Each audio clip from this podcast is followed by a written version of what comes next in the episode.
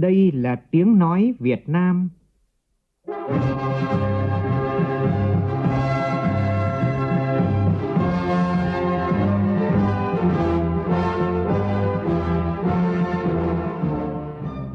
là tiếng nói Việt Nam, phát thanh từ Hà Nội, thủ đô nước Cộng hòa xã hội chủ nghĩa Việt Nam.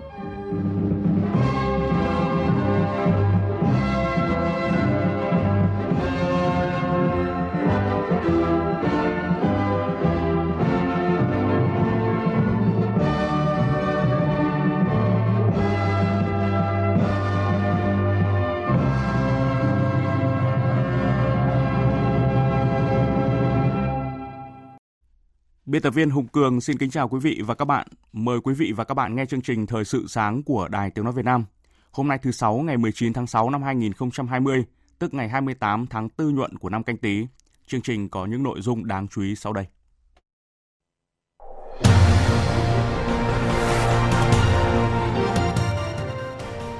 Hôm nay Quốc hội khóa 14 họp phiên bế mạc kỳ họp thứ 9 96% ý kiến gửi về Công đoàn Giáo dục Việt Nam đề nghị cho giáo viên mầm non nghỉ hưu ở tuổi 55 hoặc là sớm hơn. Giá thịt lợn hơi đã giảm nhưng giá thành phẩm vẫn ở mức cao và lượng cung còn thấp. Trong phần tin thế giới, Việt Nam cam kết cùng cộng đồng quốc tế nỗ lực giải quyết tình trạng người tị nạn trên thế giới. Tòa án tối cao Mỹ ra phán quyết chặn nỗ lực của Tổng thống Donald Trump chấm dứt chương trình bảo vệ người nhập cư. Động đất mạnh 7,4 độ Richter tại New Zealand sáng nay, chưa có tin về thiệt hại của trận động đất này.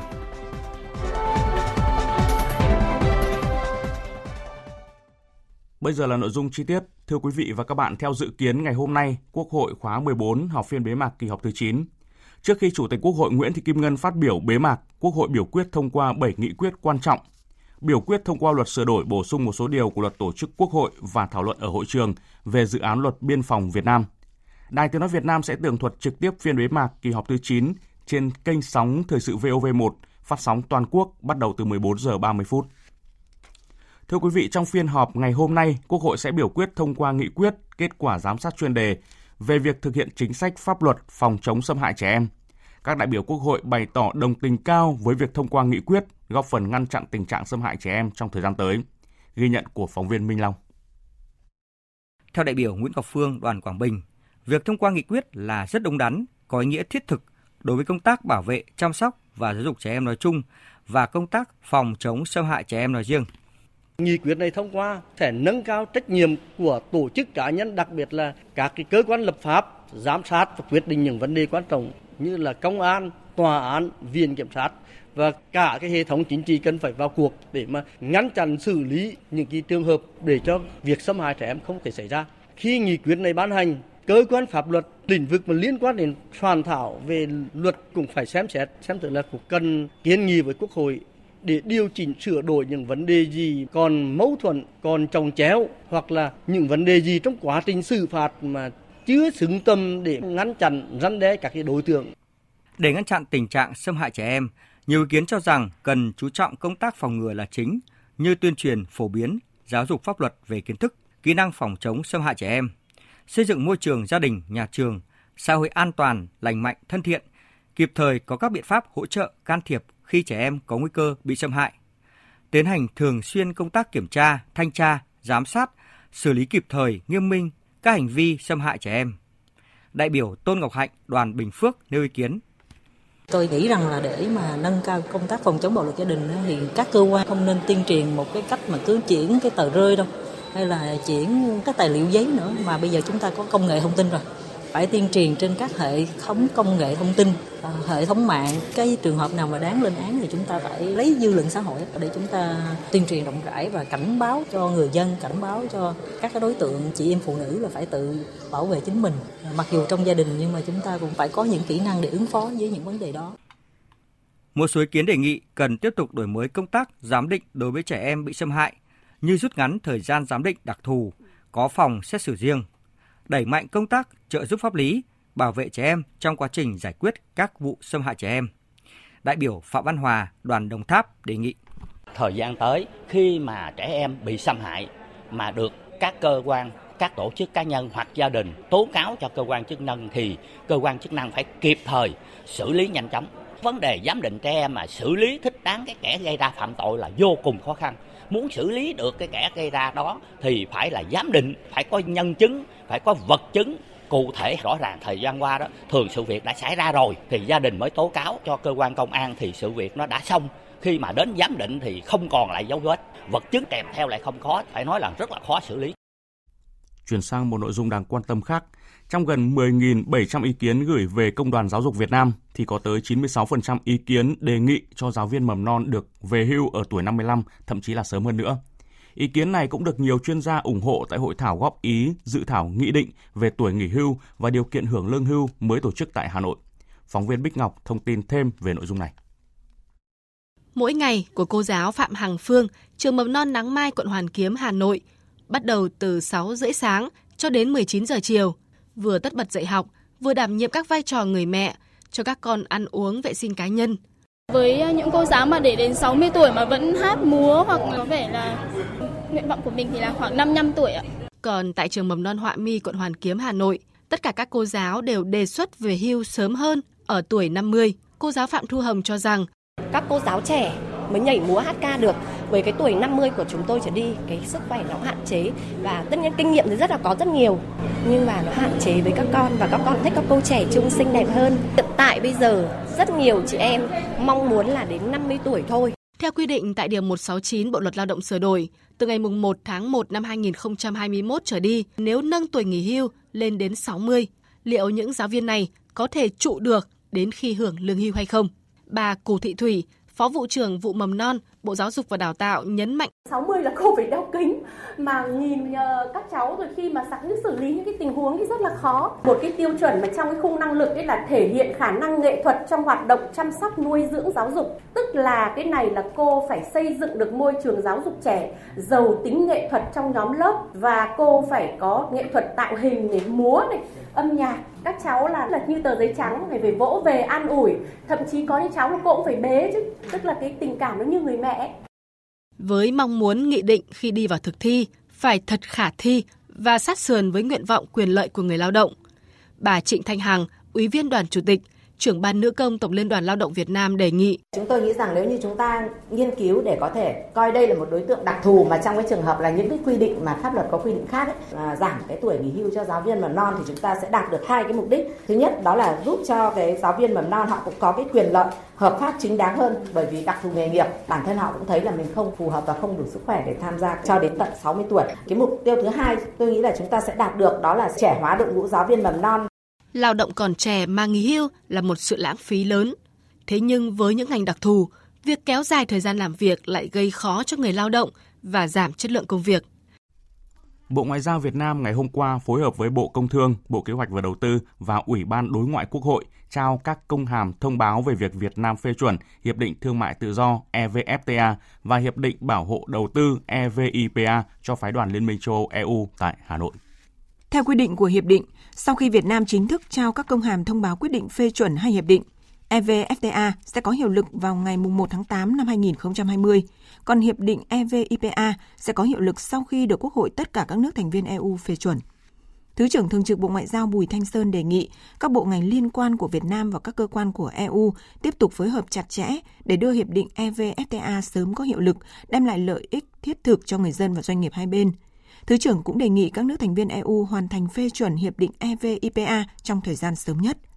Hiệp định EVFTA và EVIPA là các hiệp định thương mại tự do và bảo hộ đầu tư có mức độ cam kết sâu rộng và toàn diện. Theo nghiên cứu của Bộ Kế hoạch và Đầu tư, các hiệp định dự kiến sẽ thúc đẩy GDP của Việt Nam tăng thêm 4,6% và xuất khẩu sang EU tăng thêm 42,7% vào năm 2025 về diễn biến dịch và số ca mắc COVID-19, Ban chỉ đạo quốc gia phòng chống dịch COVID-19 ngày hôm qua cho biết ghi nhận thêm 7 ca mắc từ nước ngoài về được cách ly ngay sau khi nhập cảnh, nâng tổng số ca mắc lên 342. Các bệnh nhân này ngày 16 tháng 6 vừa qua từ Kuwait về sân bay Tân Sơn Nhất, thành phố Hồ Chí Minh và được cách ly ngay tại khu cách ly thị xã Phú Mỹ, tỉnh Bà Rịa Vũng Tàu nên không có nguy cơ lây lan ra cộng đồng. Đại dịch COVID-19 đã gây ảnh hưởng tới mọi lĩnh vực trong đời sống, Tại Khánh Hòa, đến nay dù hàng nghìn tổ chức cá nhân đã được ngân hàng hỗ trợ khôi phục sản xuất kinh doanh, nhưng việc tiếp cận nguồn vốn vay ưu đãi để trả lương ngừng việc thì các doanh nghiệp lại đang gặp khó, cần kịp thời tháo gỡ. Phản ánh của phóng viên Thái Bình thường trú tại miền Trung. Sau thời gian dài tạm dừng, đến nay hoạt động dịch vụ du lịch của nhiều doanh nghiệp tại thành phố Nha Trang đã khôi phục. Ông Huỳnh Đức Hòa, Tổng giám đốc công ty trách nhiệm hữu hạn Hunki Dori Việt Nam cho biết, nếu các cái ngân hàng mà không giãn nợ thì về cái doanh thu thì những cái công ty lữ hành như chúng tôi không tồn tại được và phải phá sản. Cho nên cái việc giãn nợ của ngân hàng trong thời điểm này là rất là thuận lợi để công ty tiếp tục tồn tại. Lãi suất chúng tôi hiện tại là vẫn không trả, thì gia hạn lại để thanh toán vào cái thời gian tiếp theo. Tiền trả hàng tháng cũng qua giai đoạn sau. Trong khi đó, 3 tháng nay, khách sạn của ông Võ Tường Trọng tại thành phố Nha Trang tạm ngừng hoạt động. Hơn 100 lao động mất việc làm. Thế nhưng, nhiều lao động nghỉ việc không lương vẫn chưa được hưởng trợ cấp. Ông Trọng cho biết doanh nghiệp đã nộp hồ sơ đề nghị hỗ trợ do ảnh hưởng của đại dịch Covid-19. Này là hỗ trợ cho người lao động thất nghiệp, khách sạn đóng cửa rồi. Nó đâu có liên quan tới hỗ trợ doanh nghiệp đâu. Thà cái tiền đó mà hỗ trợ về doanh nghiệp, doanh nghiệp hỗ trợ cho người lao động là khác. Câu này là hỗ trợ trực tiếp cho người lao động. Khách sạn đã có doanh thu, còn những cái chi phí khác. Lời lỗ là thuộc bên doanh nghiệp rồi. Đâu phải là người ta có doanh thu thì người lao động không được hưởng chế độ đó thì cái đó là hơi bất hợp lý. Ông Đỗ Trọng Thảo, Phó Giám đốc Ngân hàng Nhà nước Việt Nam chi nhánh tỉnh Khánh Hòa cho biết, ngành ngân hàng đã thực hiện tốt 4 trên 5 giải pháp hỗ trợ doanh nghiệp. Riêng giải pháp cho doanh nghiệp vay vốn với lãi suất 0% để trả lương thì chưa đến tay doanh nghiệp. Các doanh nghiệp rất mong được vay vốn để trả lương cho lao động ngừng việc. Đã chuẩn bị sẵn sàng, nhưng mà hiện nay thì chúng tôi chưa cho vay được món nào. Nếu như vay thì lại vi phạm với điều kiện. Chúng tôi đã hướng dẫn rất kỹ và tuyên truyền trên các phương tiện truyền thông rất nhiều, nhưng mà chúng tôi vẫn chưa nhận được hồ sơ vay vốn nào do doanh nghiệp gửi tới. Những vướng mắc về thủ tục Khó khăn nhất là quy định có từ 20% lao động trở lên đang tham gia bảo hiểm xã hội bắt buộc ngừng việc từ một tháng liên tục trở lên. Doanh nghiệp phải trả trước 50% lương tối thiểu. Vì những quy định này, các doanh nghiệp nhỏ và vừa, số lượng nhân công ít, không mặn mà vay vốn không lãi suất để chi trả lương ngừng việc cho người lao động. Về thông tin thị trường thịt lợn cũng như là giá thịt lợn sau hơn một tuần nhập khẩu lợn sống.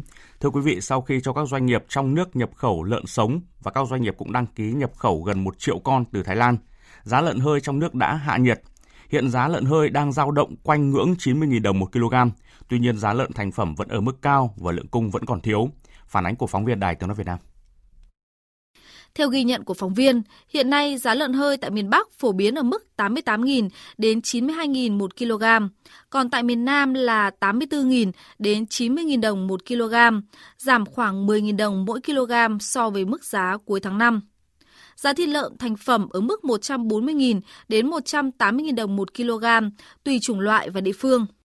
Bà Trần Thu Trang, tiểu thương tại chợ Long Biên Hà Nội cho biết, giá thịt lợn đã giảm nhưng vẫn ở mức cao nên người tiêu dùng chuyển sang sử dụng thực phẩm khác thay thế.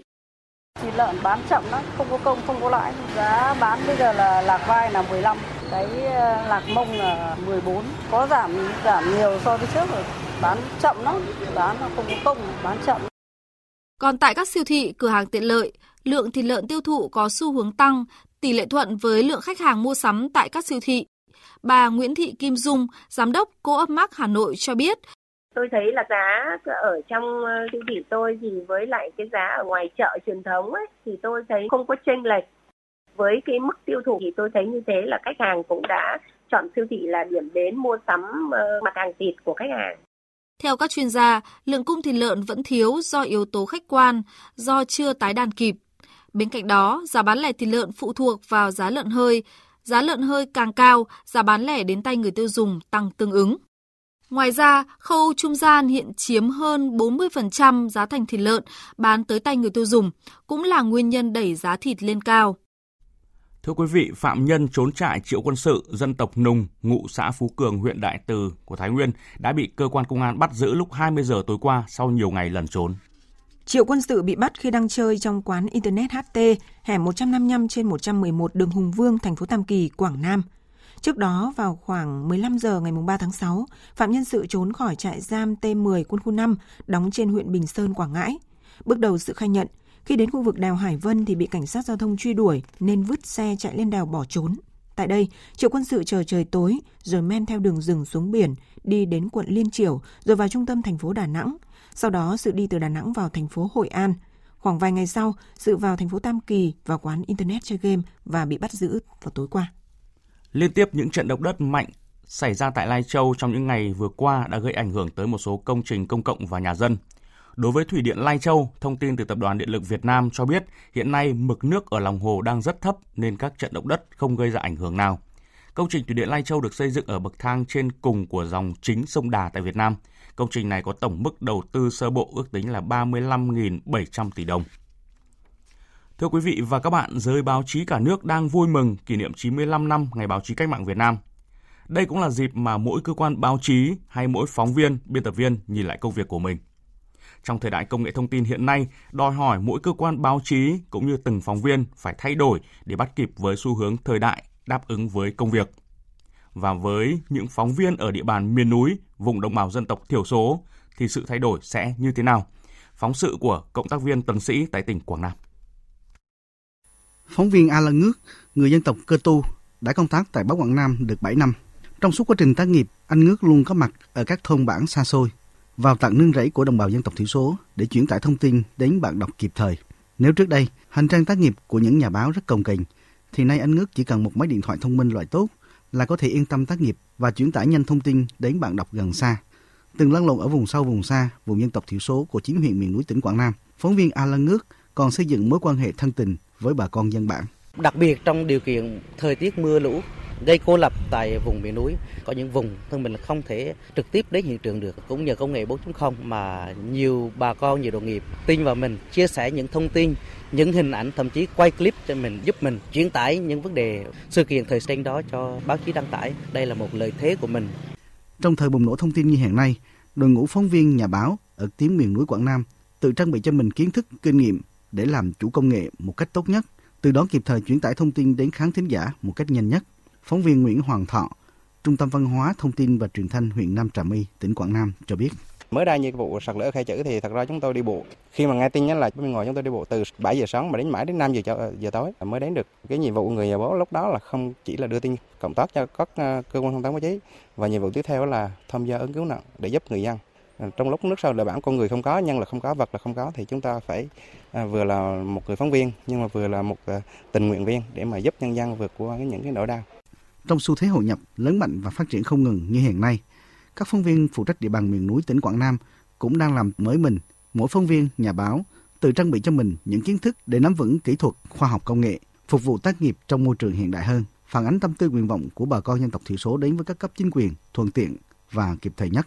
Ông Lê Văn Nhi, tổng biên tập báo Quảng Nam, chủ tịch Hội Nhà báo tỉnh Quảng Nam cho rằng Trước đây thì người làm báo và cơ quan báo chí là độc quyền thông tin, nhưng bây giờ thời của dân thì mạng xã hội đang tác động và chi phối rất lớn đến hoạt động của báo chí.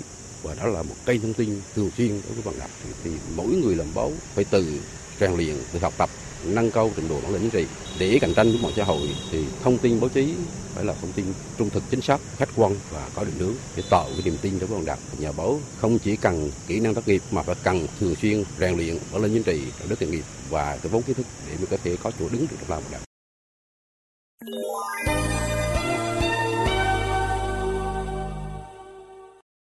Chuyển sang phần tin thế giới, Hội đồng Bảo an Liên Hợp Quốc ngày hôm qua đã tiến hành phiên họp trực tuyến nghe báo cáo của Cao ủy Liên Hợp Quốc về người tị nạn, ông Filippo Grandi. Phạm Huân, phóng viên Đài tiếng nói Việt Nam thường trú tại Mỹ thông tin, tại phiên họp này, Việt Nam cam kết cùng cộng đồng quốc tế tích cực giải quyết tình trạng người tị nạn trên thế giới. Tin chi tiết như sau. Phát biểu tại phiên họp, Cao ủy cho biết năm 2019, thế giới có 79,5 triệu người tị nạn và người bị buộc phải rời khỏi cư trú, mức cao nhất trong suốt thập kỷ qua và mức tăng liên tục kể từ năm 2012 đến nay. 85% trong số đó tập trung ở các nước phát triển và đang phát triển.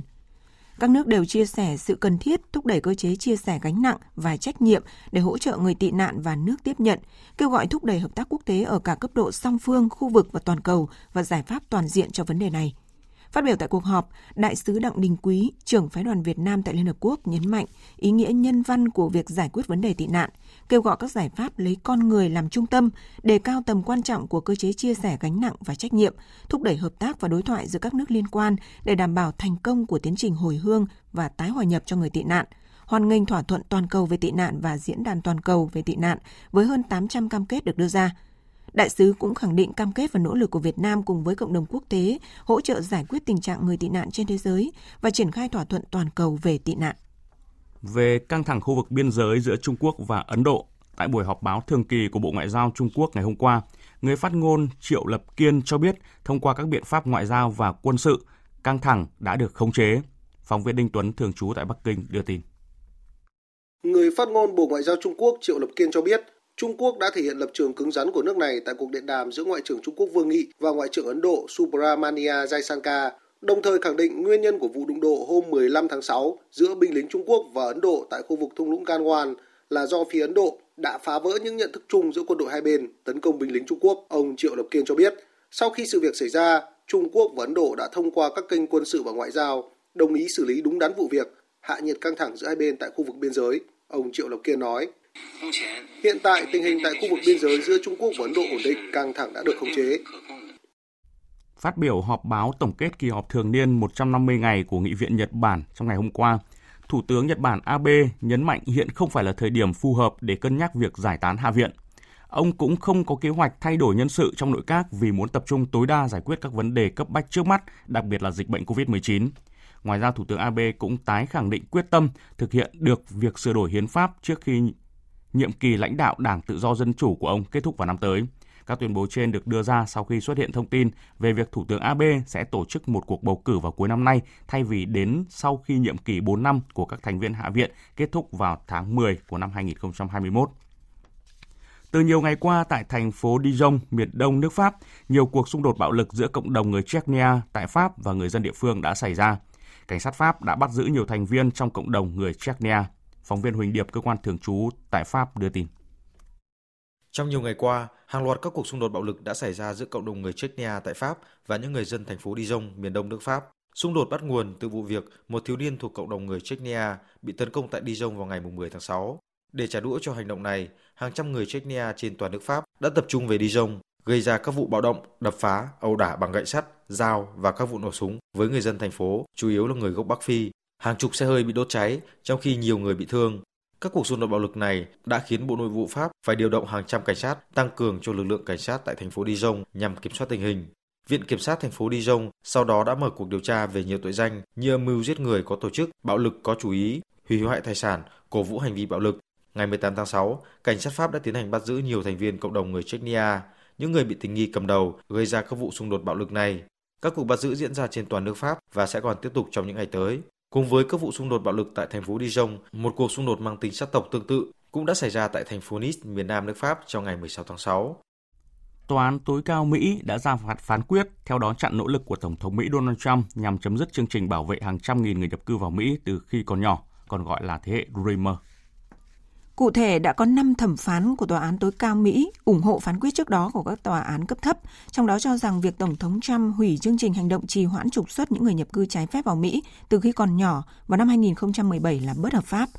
Phán quyết mới đồng nghĩa với việc khoảng 649.000 người nhập cư, chủ yếu sinh ra tại Mexico và các nước Mỹ Latin khác, tránh được nguy cơ bị trục xuất và đủ điều kiện nhận giấy phép làm việc trong 2 năm. Thông tin về dịch COVID-19, tính đến cuối ngày hôm qua, trên toàn thế giới đã ghi nhận gần 8 triệu 500 nghìn ca nhiễm SARS-CoV-2, trong đó có hơn 452 nghìn ca tử vong. Trong khi châu Âu tiếp tục xu thế hạ nhiệt tạo điều kiện để các quốc gia tại châu lục này nới lỏng các biện pháp phòng dịch và từng bước mở cửa biên giới, khôi phục lại hoạt động kinh tế. SARS-CoV-2 vẫn tiếp tục hoành hành dữ dội ở châu Mỹ, và đặc biệt châu Á nơi khởi phát đại dịch cuối năm 2019 đang đối mặt với nguy cơ làn sóng dịch thứ hai khi hàng loạt ca nhiễm mới được phát hiện tại Trung Quốc, Ấn Độ hay là Indonesia động đất cường độ 7,4 độ Richter ngoài khơi New Zealand. Cơ quan theo dõi rủi ro địa lý New Zealand GeoNet cho biết một trận động đất cường độ mạnh 7,4 độ Richter đã xảy ra ngoài khơi biển Gibbon sáng nay, với rung chấn được cảm nhận khắp bờ biển phía đông bắc đảo New Zealand. Cụ thể, GeoNet cho biết trận động đất xảy ra vào 12 giờ 49 theo giờ địa phương ở độ sâu 33 km cách Gibbon, một thành phố ở duyên hải phía đông của đảo Bắc, khoảng 700 km về phía đông bắc. Một người phát ngôn của cảnh sát cho biết là hiện chưa có tin về thiệt hại của trận động đất này. Cơ quan quản lý khẩn cấp quốc gia cũng không đưa ra cảnh báo sóng thần sau trận động đất. Tiếp theo chương trình thời sự sáng nay là một số tin thể thao.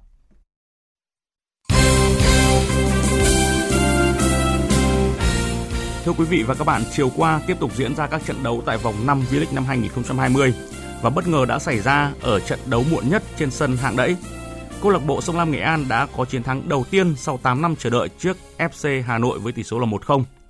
trong phòng họp báo về phía đội chủ nhà, trợ lý huấn luyện viên Nguyễn Công Tuấn cũng bàn về yếu tố may mắn. Tôi không đổi tại rằng là Hà Nội FC không ghi bàn thắng và thua cuộc vì chúng tôi không may mắn. Tôi chỉ nói nói rằng là một trong những yếu tố ảnh hưởng trận đấu đó là yếu tố may mắn. Còn tất nhiên à, kết quả không thuận lợi thì toàn thể ban huấn luyện cũng như là đội bóng sẽ phải nhìn nhận lại cái gì chưa làm được chúng ta sẽ khắc phục. Thua cuộc thì cho phép tôi là thay mặt ban luyện à, đội bóng gửi lời xin lỗi tới các cổ động viên. Hôm nay họ đã rất là chờ đợi một trận đấu hay kết quả tốt bởi vì chùm một ngày sinh nhật của đội bóng. Đầu tiên là xin lỗi, thứ hai là cảm ơn tất cả các cổ động viên ngày hôm nay đã đến sân của đội bóng Hà Nội FC và mặc dù kết quả không được như mong muốn, nhưng các bạn vẫn cứ ở lại và tiếp tục là ủng hộ tinh thần của chúng tôi ở ba cặp đấu khác diễn ra ngày hôm qua, Sài Gòn FC hòa 1-1 trên sân của Hoàng Anh Gia Lai. Hồng Lĩnh Hà Tĩnh hòa 0-0 với đội khách SHB Đà Nẵng, còn Dược Nam Hà Nam Định rơi xuống đáy bảng sau khi thất bại 0-1 ở Thanh Hóa. Dự báo thời tiết Phía Tây Bắc Bộ ngày nắng, có mưa rào và rông vài nơi. Riêng Nam Sơn La và Hòa Bình có nắng nóng. Chiều tối và đêm có mưa rào và rông rải rác. Cục bộ có mưa to đến rất to, gió nhẹ. Trong cơn rông có khả năng xảy ra lốc, xét, mưa đá và gió giật mạnh, nhiệt độ từ 23 đến 37 độ. Phía Đông Bắc Bộ, ngày nắng, riêng Trung Du và Đồng Bằng có nắng nóng. Chiều tối và đêm có mưa rào và rông vài nơi, riêng vùng núi có mưa rào và rông rải rác, cục bộ có mưa to đến rất to, gió Đông Nam đến Nam cấp 2, cấp 3. Trong cơn rông có khả năng xảy ra lốc, xét, mưa đá và gió giật mạnh. Nhiệt độ từ 25 đến 37 độ. Các tỉnh từ Thanh Hóa đến Thừa Thiên Huế, các tỉnh ven biển từ Đà Nẵng đến Bình Thuận có mây, ngày nắng nóng, có nơi nắng nóng gai gắt, chiều tối và đêm có mưa rào và rông vài nơi, gió Tây Nam cấp 2, cấp 3. Trong cơn rông có khả năng xảy ra lốc, xét, mưa đá và gió giật mạnh, nhiệt độ từ 25 đến 37 độ. Tây Nguyên và Nam Bộ, ngày nắng, có mưa rào và rông vài nơi, phía Nam chiều tối và tối có mưa rào và rông rải rác, gió Tây Nam cấp 2, cấp 3. Trong cơn rông có khả năng xảy ra lốc, xét, mưa đá và gió giật mạnh, nhiệt độ từ 21 đến 35 độ. Khu vực Hà Nội ngày nắng nóng, chiều tối và đêm có mưa rào và rông vài nơi, gió đông nam đến nam cấp 2, cấp 3. Trong cơn rông có khả năng xảy ra lốc, xét, mưa đá và gió giật mạnh, nhiệt độ từ 27 đến 37 độ. Dự báo thời tiết biển Bắc Vịnh Bắc Bộ, Nam Vịnh Bắc Bộ, vùng biển từ Quảng Trị đến Quảng Ngãi, khu vực quần đảo Hoàng Sa thuộc thành phố Đà Nẵng, có mưa rào và rông vài nơi, tầm nhìn xa trên 10 km, gió Nam cấp 4, cấp 5. Vùng biển từ Bình Định đến Ninh Thuận và Vịnh Thái Lan có mưa rào và rông vài nơi, tầm nhìn xa trên 10 km, gió Tây Nam đến Nam cấp 4. Vùng biển từ Bình Thuận đến Cà Mau, vùng biển từ Cà Mau đến Kiên Giang có mưa rào và rông rải rác. Trong cơn rông có khả năng xảy ra lốc xoáy và gió giật mạnh, tầm nhìn xa trên 10 km, giảm xuống từ 4 đến 10 km trong mưa, gió Tây Nam cấp 3, cấp 4. Khu vực Bắc Biển Đông và khu vực giữa Biển Đông có mưa rào và rông vài nơi, tầm nhìn xa trên 10 km, gió Đông Nam đến Nam cấp 4. Khu vực Nam Biển Đông, khu vực quần đảo Trường Sa thuộc tỉnh Khánh Hòa có mưa rào và rông rải rác. Trong cơn rông có khả năng xảy ra lốc xoáy và gió giật mạnh, tầm nhìn xa trên 10 km, giảm xuống từ 4 đến 10 km trong mưa, gió nhẹ. Những thông tin thời tiết vừa rồi đã kết thúc chương trình Thời sự sáng nay của Đài Tiếng Nói Việt Nam. Chương trình do các biên tập viên Hùng Cường và Hiền Lương biên soạn và thực hiện với sự tham gia của phát thanh viên Quỳnh Anh, quỹ kỹ thuật viên Nguyễn Mến, chịu trách nhiệm nội dung Vũ Duy.